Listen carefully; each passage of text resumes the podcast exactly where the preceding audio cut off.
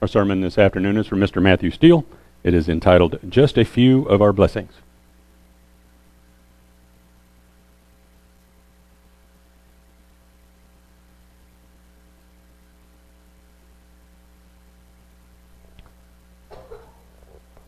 Hello. How is everybody doing? Beautiful day, beautiful people. Well, except for the one up here. Have you thought about that?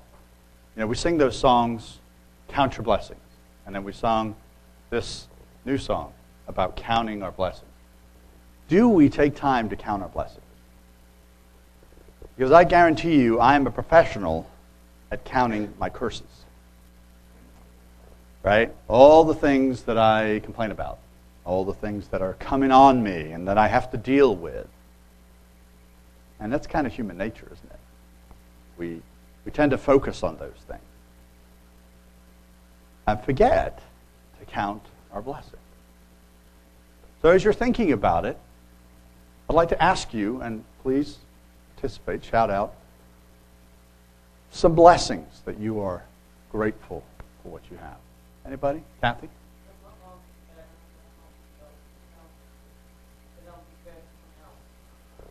Your mom's better, and that you, she'll be good, or you'll be good? From now. Okay. Yeah, good health. Good health for those that we love, for ourselves. What else? What else are we grateful for, thankful for?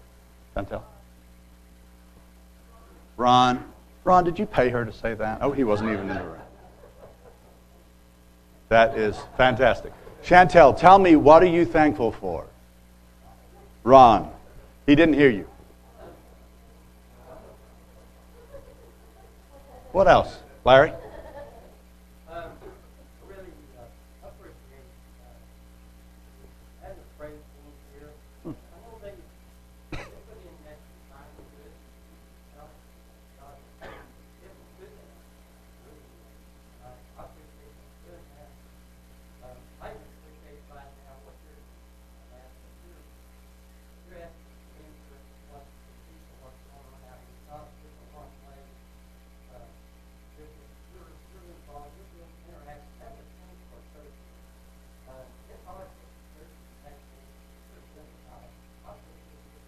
Thank you, Larry. I'll pay you later. What else? Over this side. There's got to be some grateful, thankful people for their blessing. Place to live. Safe place to live. You know, so many people in the world do not have safe places to live. You know, we don't, we don't think about that, uh, even in our own country. Anybody else? Dollar? Uh, yes.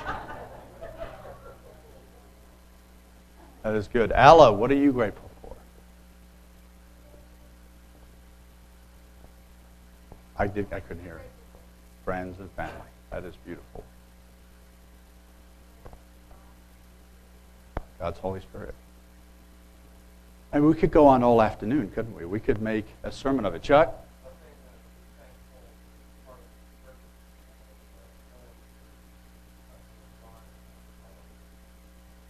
I was blind and now I'm seeing in color, right? Yeah.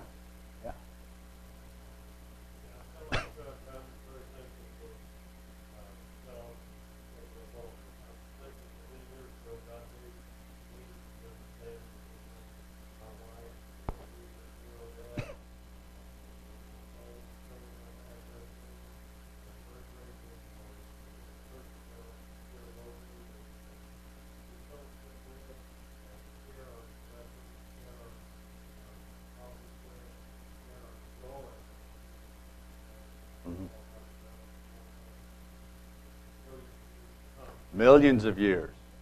So if any of us are not getting on, we might as well fix it now, right? We could really go on all day.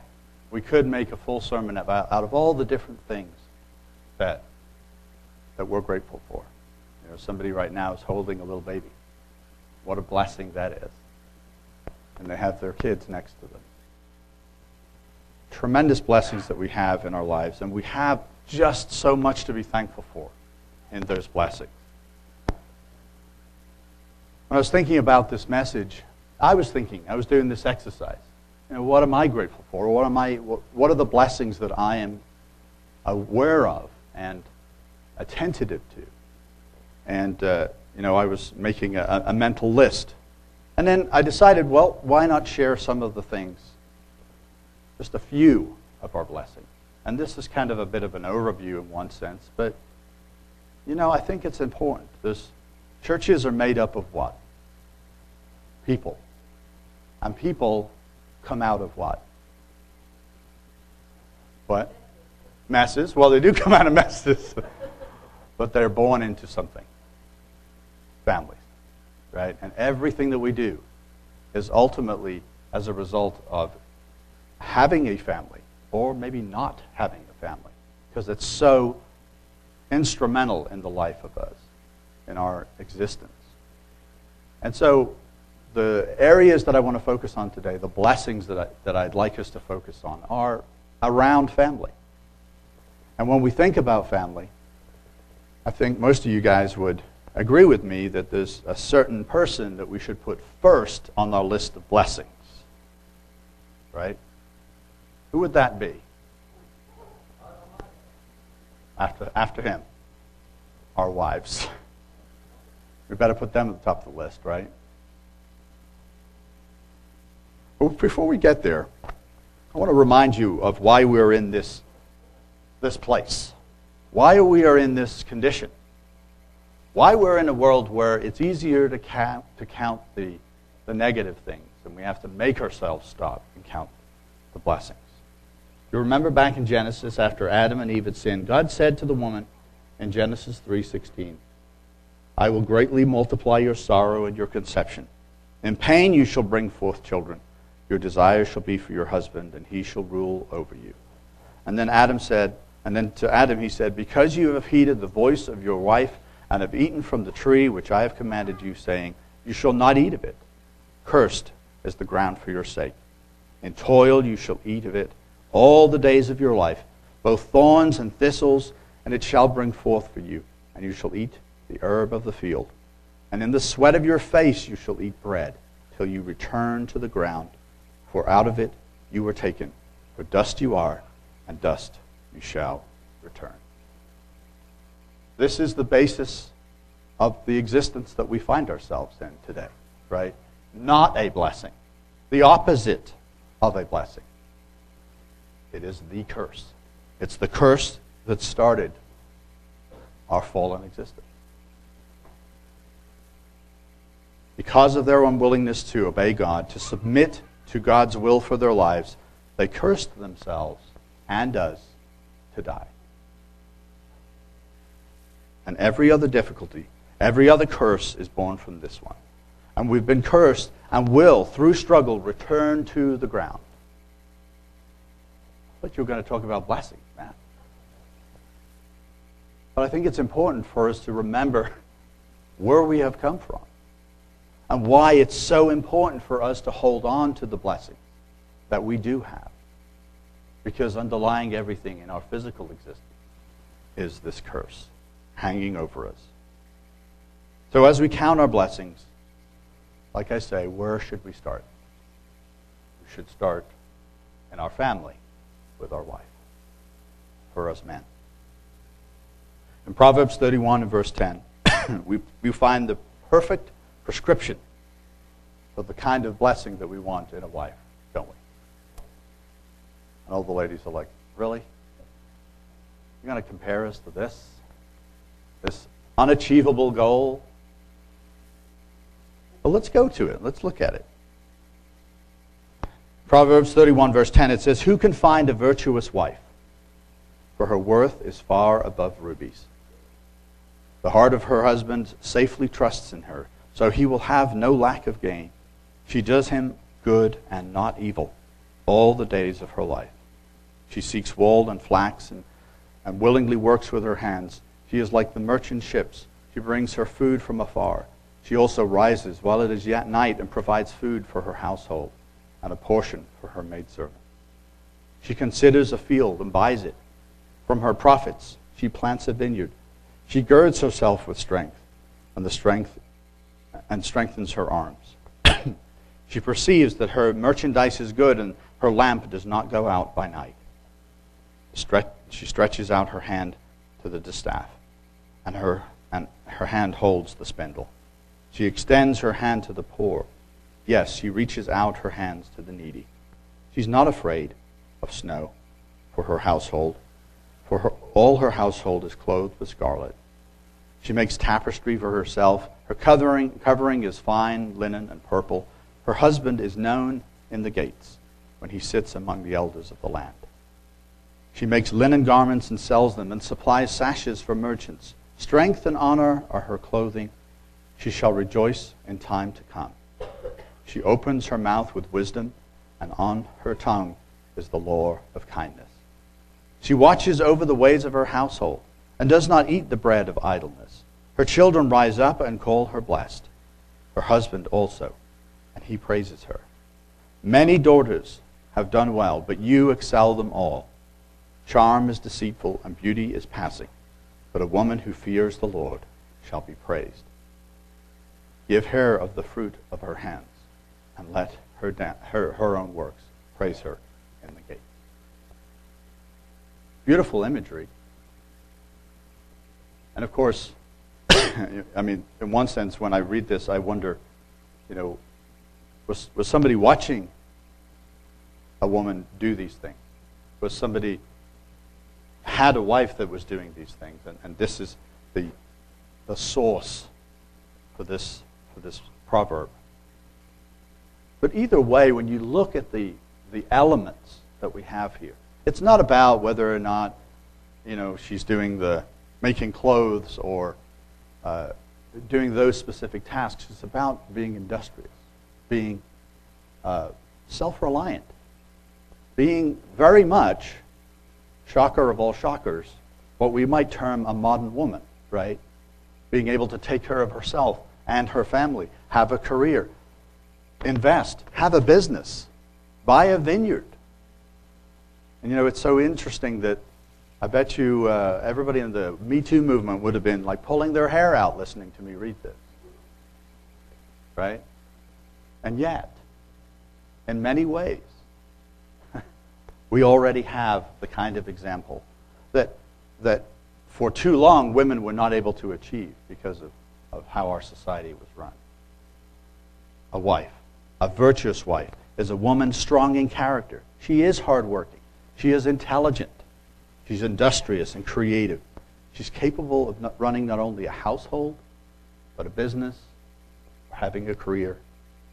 She's capable of teaching her children and being successful in teaching her children. She cares for her community, helps those that are in need. She opens her mouth in wisdom, and her tongue is the law of kindness, which is what? Mercifulness, loving kindness.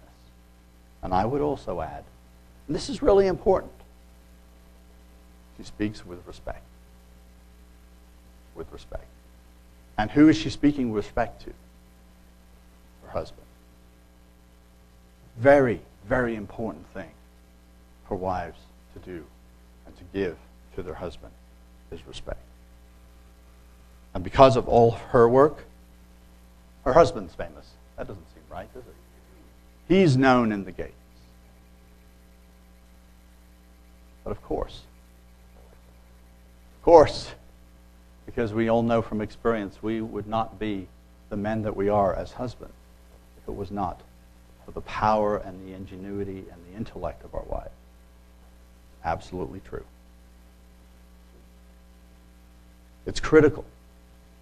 It's critical for us to recognize these blessings, right? If we have a wife like this, and I do, I have this wife, I need to remember to recognize these things, right? Because as I said in the beginning, it's so easy for me to look at all the things that are not going right and for me to complain about the things that are not right.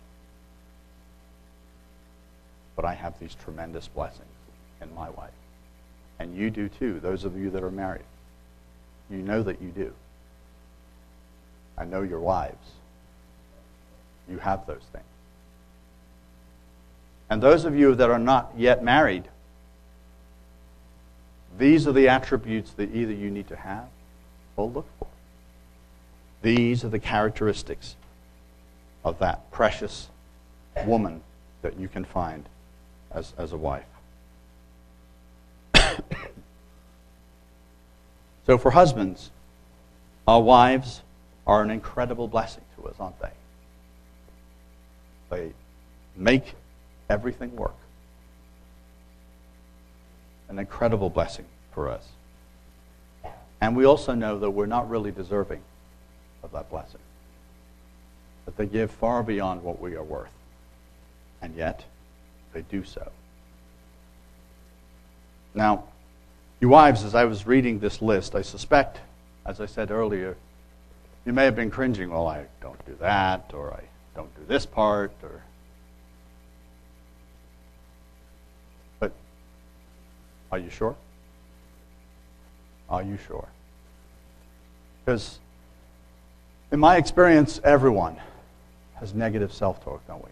And we just, we're not doing enough, we're not doing it well enough, and we see our failures, and we don't realize how far we are developing in Christ Jesus.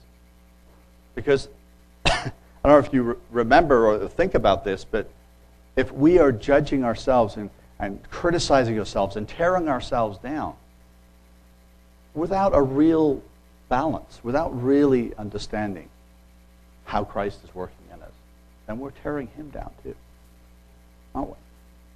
If he is growing us and maturing us, and we are constantly then negatively tearing ourselves down, then we are criticizing the work of him who is forming us into this new creature.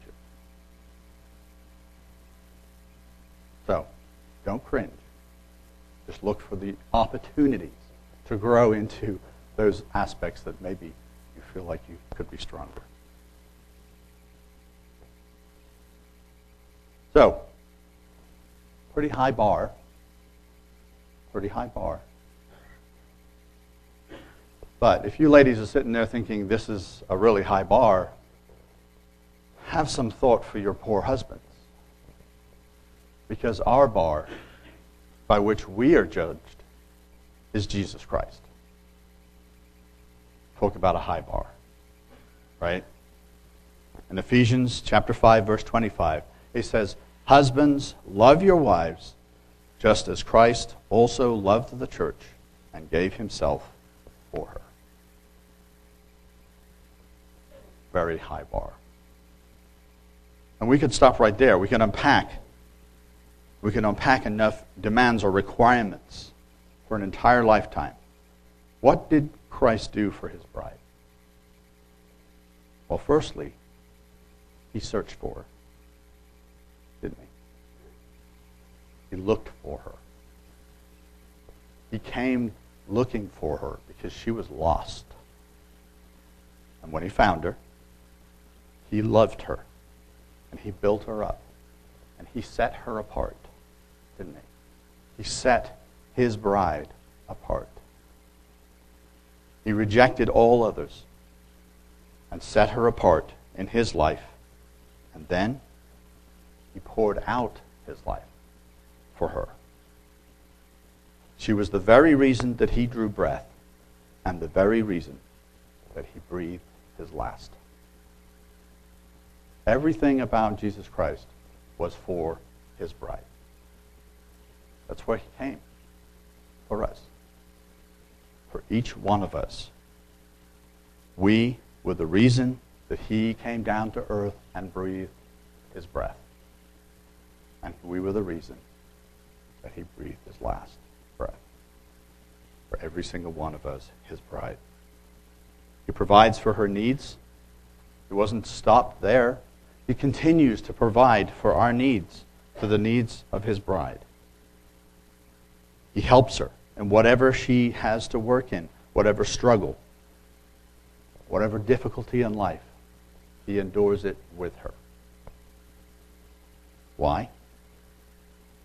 He says that he might sanctify and cleanse her with the washing of water by the word, that he might present her to himself a glorious church, not having spot or wrinkle or any such thing, but that she should be holy and without blemish.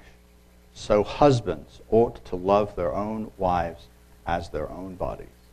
He who loves his wife loves himself, for no one has ever hated his own flesh, but nourishes it and cherishes it, just as the Lord does the church. Just a small ask for us husbands. It's not love your wife better than your neighbor loves his. Right? It's not love your wife and take care of your wife better than other examples that you may see. It is love and honor, respect, cherish your wife as much as Christ does the church. That's it. That's the only benchmark.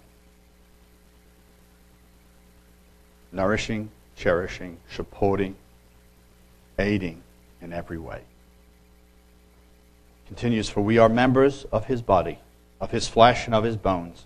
For this reason, a man shall leave his father and mother and be joined to his wife, and the two shall become one flesh.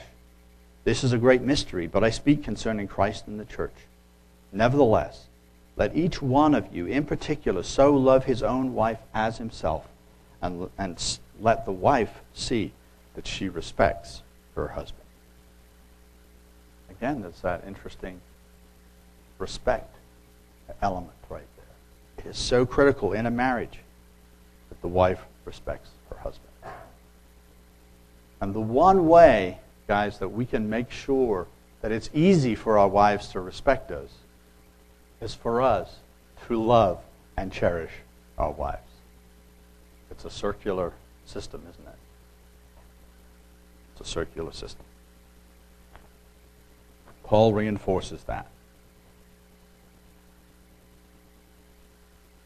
now let me ask you, if this if a husband is supposed to be a model after the nature and the character of Christ Jesus, then what kind of respect should a wife give to her husband? The same kind of respect that she should give to Jesus Christ. Right? And that husband may not be worthy of it yet. But giving it anyway is not only honoring your husband, honoring Christ. The world at large has ceased to hold husbands and, frankly, men, and we haven't really helped in the matter. But the world at large has ceased to hold husbands in very high regard. You watch any kind of sitcom or TV show, and you know the dad, the husband, is always the the idiot, right? That's made fun of, that's demeaned, and he just can't keep up. And our society is losing a lot by doing that. we're losing a lot of respect for one another. And I don't think it's any surprise that we are where we are. You know, this so called progressive world that we've been living in for however many years hasn't produced better behaved men in the media, has it? It hasn't produced better behaved relationships. It hasn't produced positive relationships. It hasn't increased the length and the longevity of marriages. It's done the opposite. It is critical that every person in a family is treated with love and respect. And it's also critical that every person in a family gives that love and respect. So, guys, we might be a little intimidated. Our wives are facing us on Jesus Christ. But fortunately, they're very generous, aren't they? And gracious. So our wives and our husbands are just wonderful blessings, incredible blessings to us. And they form the basis of the family. So, what other blessings do we have? Well, we have the fruit of a family, don't we? We have children be they young or old, they are still a blessing to us. In Psalm 127 verse 1, it says, excuse me. It says, Unless the Lord builds the house, they labor in vain who builds it. Unless the Lord guards the city, the watchman stays awake in vain. It is vain for you to rise up early, to sit up late, to eat the bread of sorrows, for so he gives his beloved sleep. Behold, children are a heritage from the Lord. That's an interesting word, too heritage. Children are a heritage of the Lord. It can also be translated river or stream or torrent. And if any of you have had toddlers flying through the house, they look a lot like a torrent, right? Running through the house. Behold, the children are a heritage from the Lord. The fruit of the womb is a reward. Like arrows in the hand of a warrior, so are the children of one's youth. Happy is the man who has his quiver full of them. They shall not be ashamed, but shall speak with their enemies in the gate. And our children are just, they're, they're precious, aren't they? And they're monsters too. But they're precious monsters. We, Renee and I have a phrase. I, I don't know if I should reveal this, but it's from, you know, having twins is a little special, kind of unique torture at times. And uh, the phrase was, and I started it, I'll, I'll admit, they're monsters and they're trying to kill us. And we don't so much say that anymore. That was really about the midnight feedings and all the, you know, and the mucus and sicknesses and all of that. But they're precious. We love them no matter what. And we love them in spite of all the things they do. and then we love them even more because of the things that they do. But without a doubt, our children are rich blessings from, the, from God. They are a reward, aren't they? They are a reward and should be a reward for labor. And I'm not just talking about the birthing process, although that's part of it, but for all the labor that we put into them. They should be a reward, a rich reward. And it's okay for us to have that expectation of our kids. It is okay. They are a rich reward, the labor of love that we put in to get them here. And I really find this interesting. For the longest time, I couldn't quite get how putting your child on a bow and firing them into a field was in this imagery, right? Because there, it says it's like quivers, they're like arrows, and fired from the bow of a warrior. And then it kind of struck me the other day that maybe this is a imagery for what happens after our children grow up, after they become mature, finish their education, start work, whenever that moment is, they are propelled out into the world, aren't they? They are fired out into the world. What do we need to do to prepare them for that? What do we need to do to keep those arrows firing, gliding on the straight and narrow? right, as they're propelled out from our home and building their own, shooting them into the next level, right? We, we want our children to have riches and, and blessings beyond what we had. We look for that, we work for that. What do we need to do to make sure that they're adjusted just right so that their character and their nature enables them to have a successful and fruitful life? Because it isn't for us. It's for them, isn't it? You know, and it's so easy to fall into the conflict. You know, especially I'm I'm sure I'm going to be experiencing this in the teenage years, but I remember my own teenage years. It's my life and I know what to do with it. And I think maybe I'm starting to know what to do with it now, but not when I was 16. And so it's our responsibility as well as a blessing, to guide teach them, to train them, to help them know which direction to fly, and help them fly straight and high. And then, ultimately, to their final destination, right? Because their life in this world, however long and short it may be, is just the stepping stone to the real life in the kingdom of God. And that trumps everything. In Mark chapter 10 and verse 13, we find the, the familiar story. Jesus had been preaching, and it, and it says they, they brought little children to him that he might touch them. But the disciples rebuked them. Hey, get out of here, kids. This is an important preacher. We don't want kids getting in the mix. And rebuked those that brought them. You ever experienced that as a parent? I mean, think about it this way. What if you came home from a trip and your, your child hadn't seen you for a little while and they come running to you and somebody says, Oh, leave your dad alone. He doesn't need to see you right now. Leave your mom alone. They don't need to see you right now. Uh, excuse me? Who are you? Get out of my way. This is my child running to me. Right? And Jesus looks at this. He's like, Are you kidding me? Get out of the way. Don't do that. He says, when Jesus saw it, he said he was greatly displeased and said to them, Let the little children come to me. Do not forbid them, for of such is the kingdom of God. Assuredly, I say to you, whoever does not receive the kingdom of God as one of these little children will by no means enter it. And he took them in his arms, he laid hands on them, and blessed them. Like his primary mission. What are you doing stopping these little ones from cl- climbing into his lap? You know? I wish my boys could climb into his lap. For, you know, in person.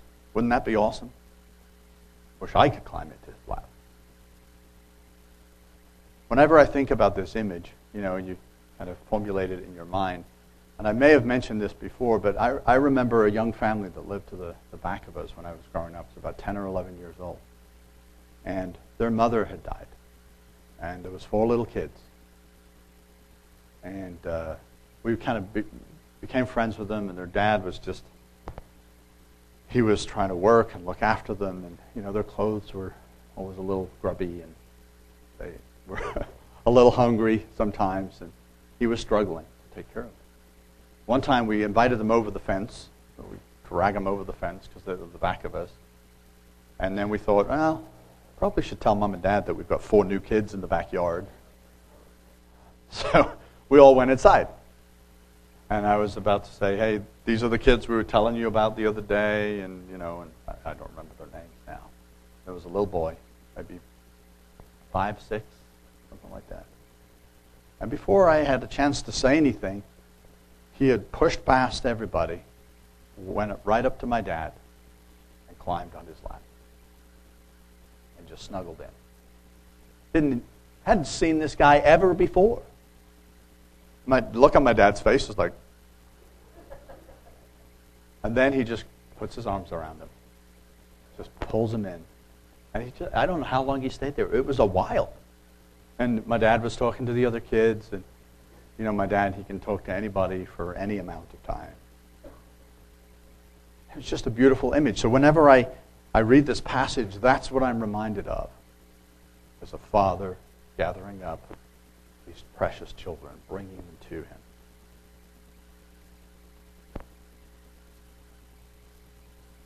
My mother told me later that the father was, you know, having difficulty looking after his kids. I don't know what happened. They eventually moved away. But, you know, he wasn't probably able to be as engaged with his kids because he's working and cleaning and cooking and trying to look after his kids. It's the image of this little one looking for that father to climb up into his lap. So, I remember being glad at the time. I could have been a little jealous. Hi, Dad. But I remember being glad that my dad could do that. So, how much more can Christ Jesus comfort and help our children? How much more can he do that? Can, Tommy. We know that.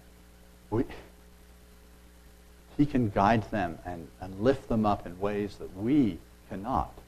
And yet, we stop them. How do we stop them? Well, maybe we stop them by our behavior. Maybe we stop them by how, I don't know, how harshly we might treat our children sometimes. When we're stressed and we're tired, when we've come home from work, and we just want to go to sleep.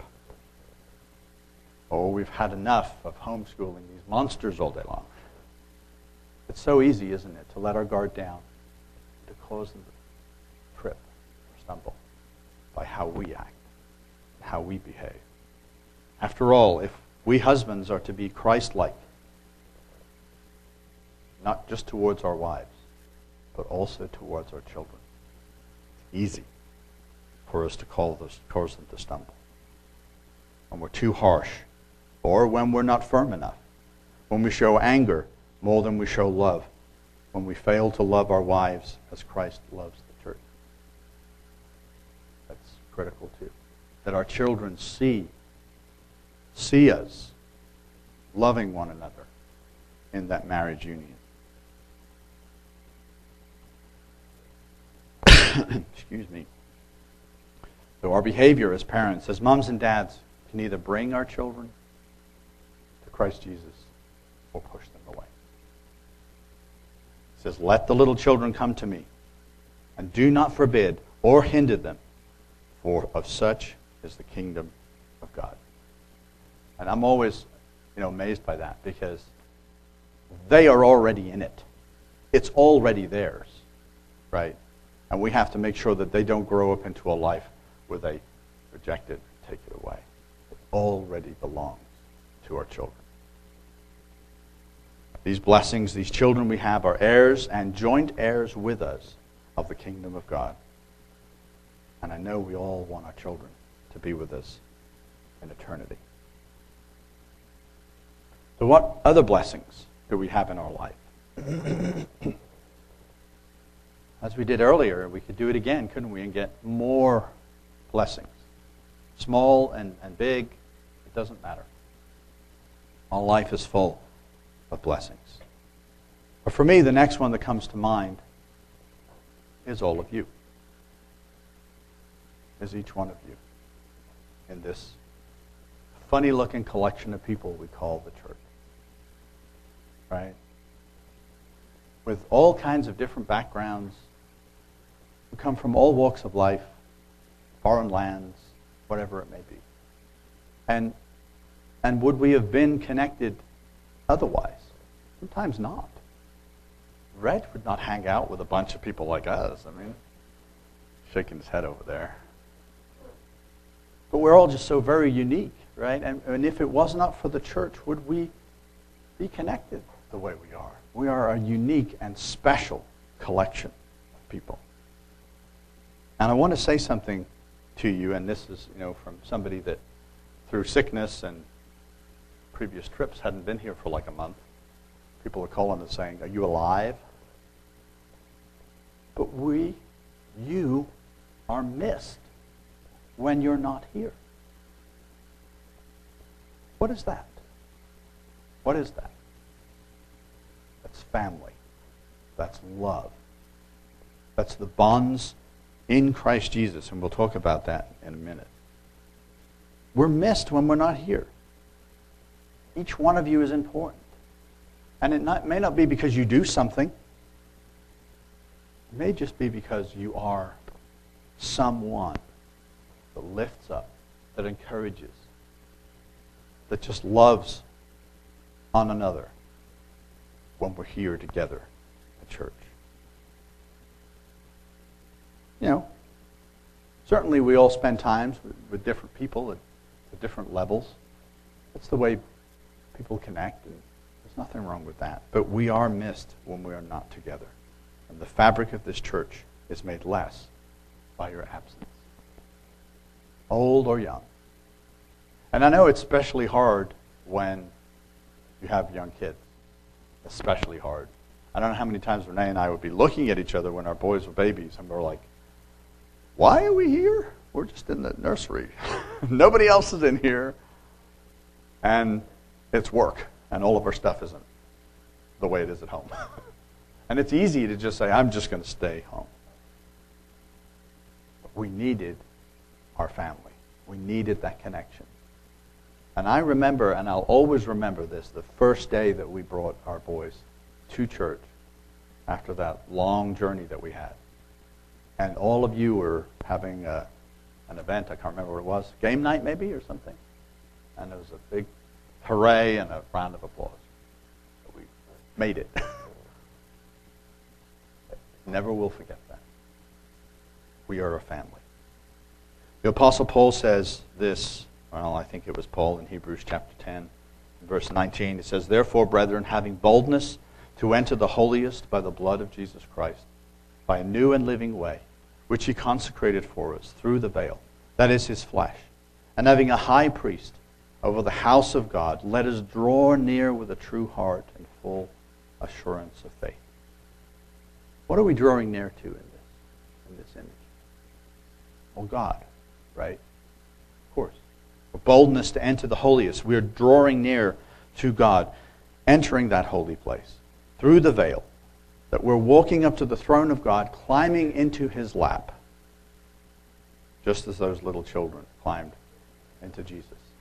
And just as that little boy climbed into my father's lap. That simple, that easy. We have to do the same, don't we?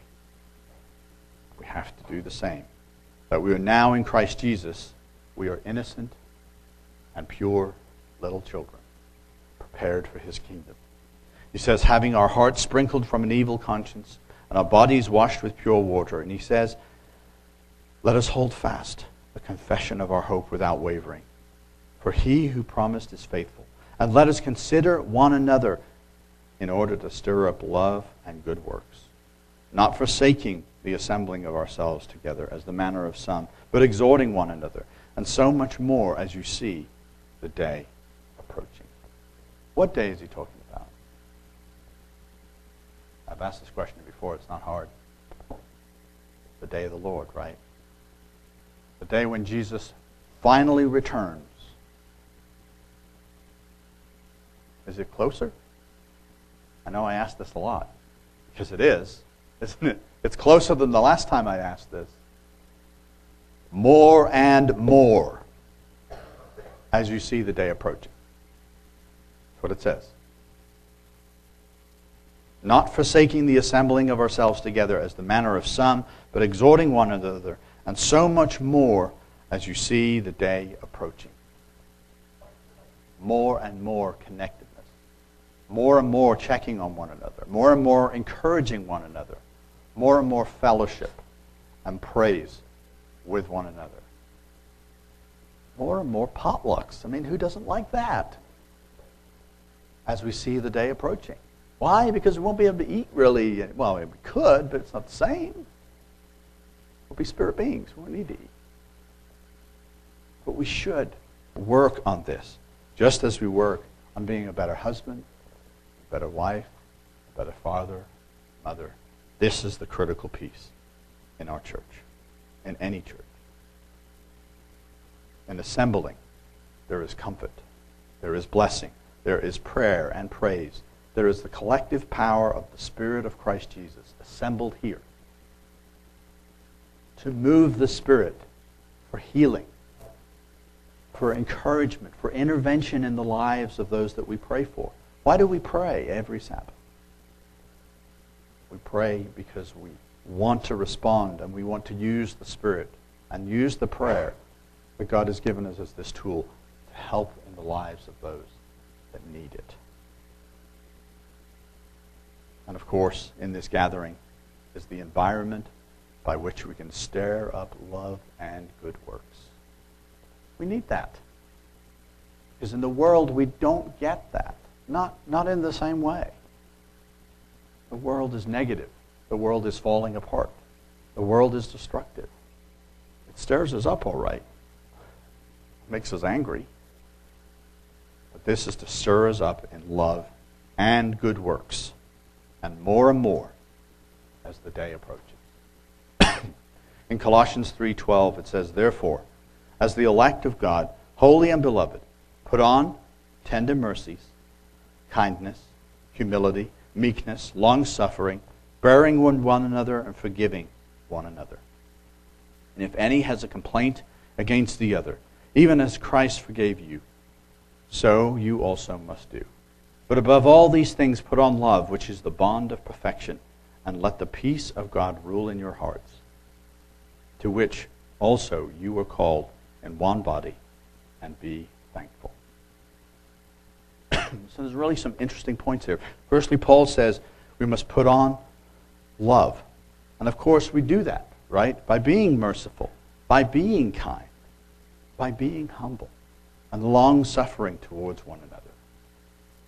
And when we've done that, when we've done all of those things, then we have devel- developed this love, this bond of perfection. But what is a bond? Anybody? Anybody know what a bond is? It's not James Bond. Not the same thing. A bond can be a legal instrument, right? It can be a legal thing, a contract. It's something that ties somebody together with another entity. Or it can be, you know, a rope tied around the wrists, chains around the legs, or whatever it may be. It's a bond, it's something that connects and cannot be broken. Learning to live and work and grow alongside one another is quite simply the reason that we are here. Isn't it? And if you think about it, most of our sin, if not all of our sin, is generated because of or around other people. You ever thought of that?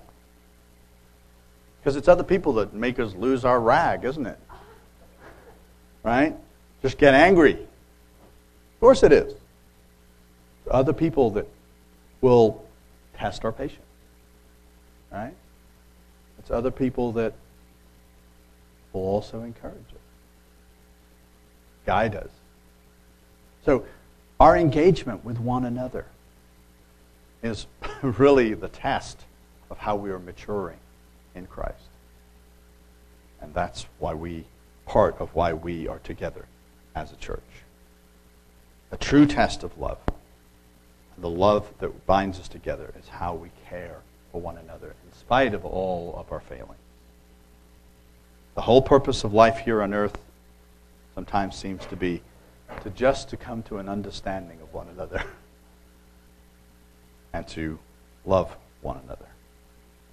And you know something else too. If we are all going to this one place, if we are all in boldness walking into the throne room of God and climbing up on his lap, we are getting closer together in the process because everyone else is going to be there too. Right? My boys drive me crazy. One of them's on my lap and the other one's, hey! And here comes the other one. And then I'm like divided down the middle and they both put their hands just right there. So they're not quite touching each other. But we are going to touch one another as we're all piling onto Jesus' lap. So when we draw together, we draw towards, obviously towards each other, but we're also drawn closer to Christ Jesus. Excuse me. Back in Matthew 16 and verse 18, when Jesus announced the formation of this new body, this new grouping of people, he said this and I also say to you that you're Peter, and on this rock, and we're not going to get into the whole Peter and pebble and rock thing, but I will build my church, said Jesus, and the gates of hell shall not prevail against it. And we know what church means. Well, maybe you don't. Church means assembly, right? It, may, it just basically means assembly. The one other thought I want to leave you with on this is if we disassemble, we are going against the will of Christ Jesus. Don't know if you've ever thought of it that way. But he said, I am building an assembly. And then we say, no, I don't like those people anymore. I'm going somewhere else.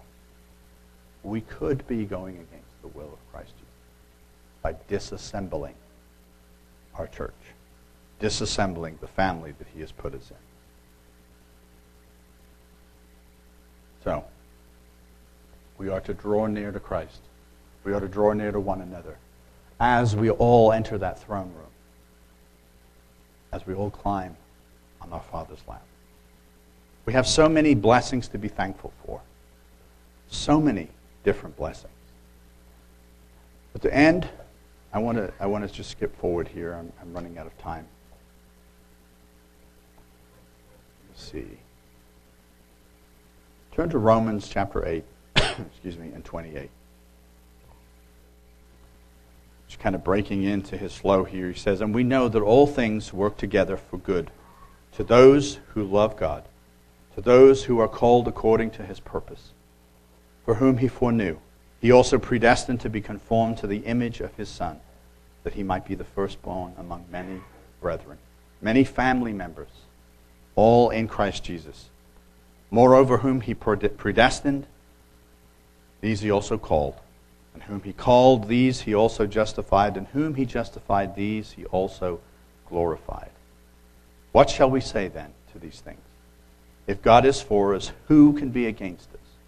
He who did not spare his own son, but delivered him up for us all, how shall he not with him so freely give us all things? You know, this is the greatest blessing, isn't it? This is the greatest blessing that we could ever have. The fruit of, of Christ's labor in us to bring us to this place where we can freely receive all things. Who shall bring a charge against God's elect? It is God who justifies. Who is he who condemns? It is Christ who died and furthermore is also risen, who is even at the right hand of God, who makes intercession for us. Makes intercession for us. What a blessing that is. Every day every minute of every day, Christ Jesus stands for us. He stands for you. He is right there, an intercessor for us, an advocate for us. And then he says, Who shall separate us from the love of Christ? Shall tribulation, or distress, or persecution, or famine, or nakedness, or peril, or the sword? As it is written, for your sake we are killed all the day long. We are accounted as sleep, sheep for the slaughter. Yet in all these things we are more than conquerors through him who loved us. For I am persuaded that neither life nor death, death nor life, nor angels, nor principalities, nor powers, nor things present, nor things to come, nor height or depth, or any other created thing, shall be able to separate us from the love of God which is in Christ Jesus our Lord. This is our greatest blessing.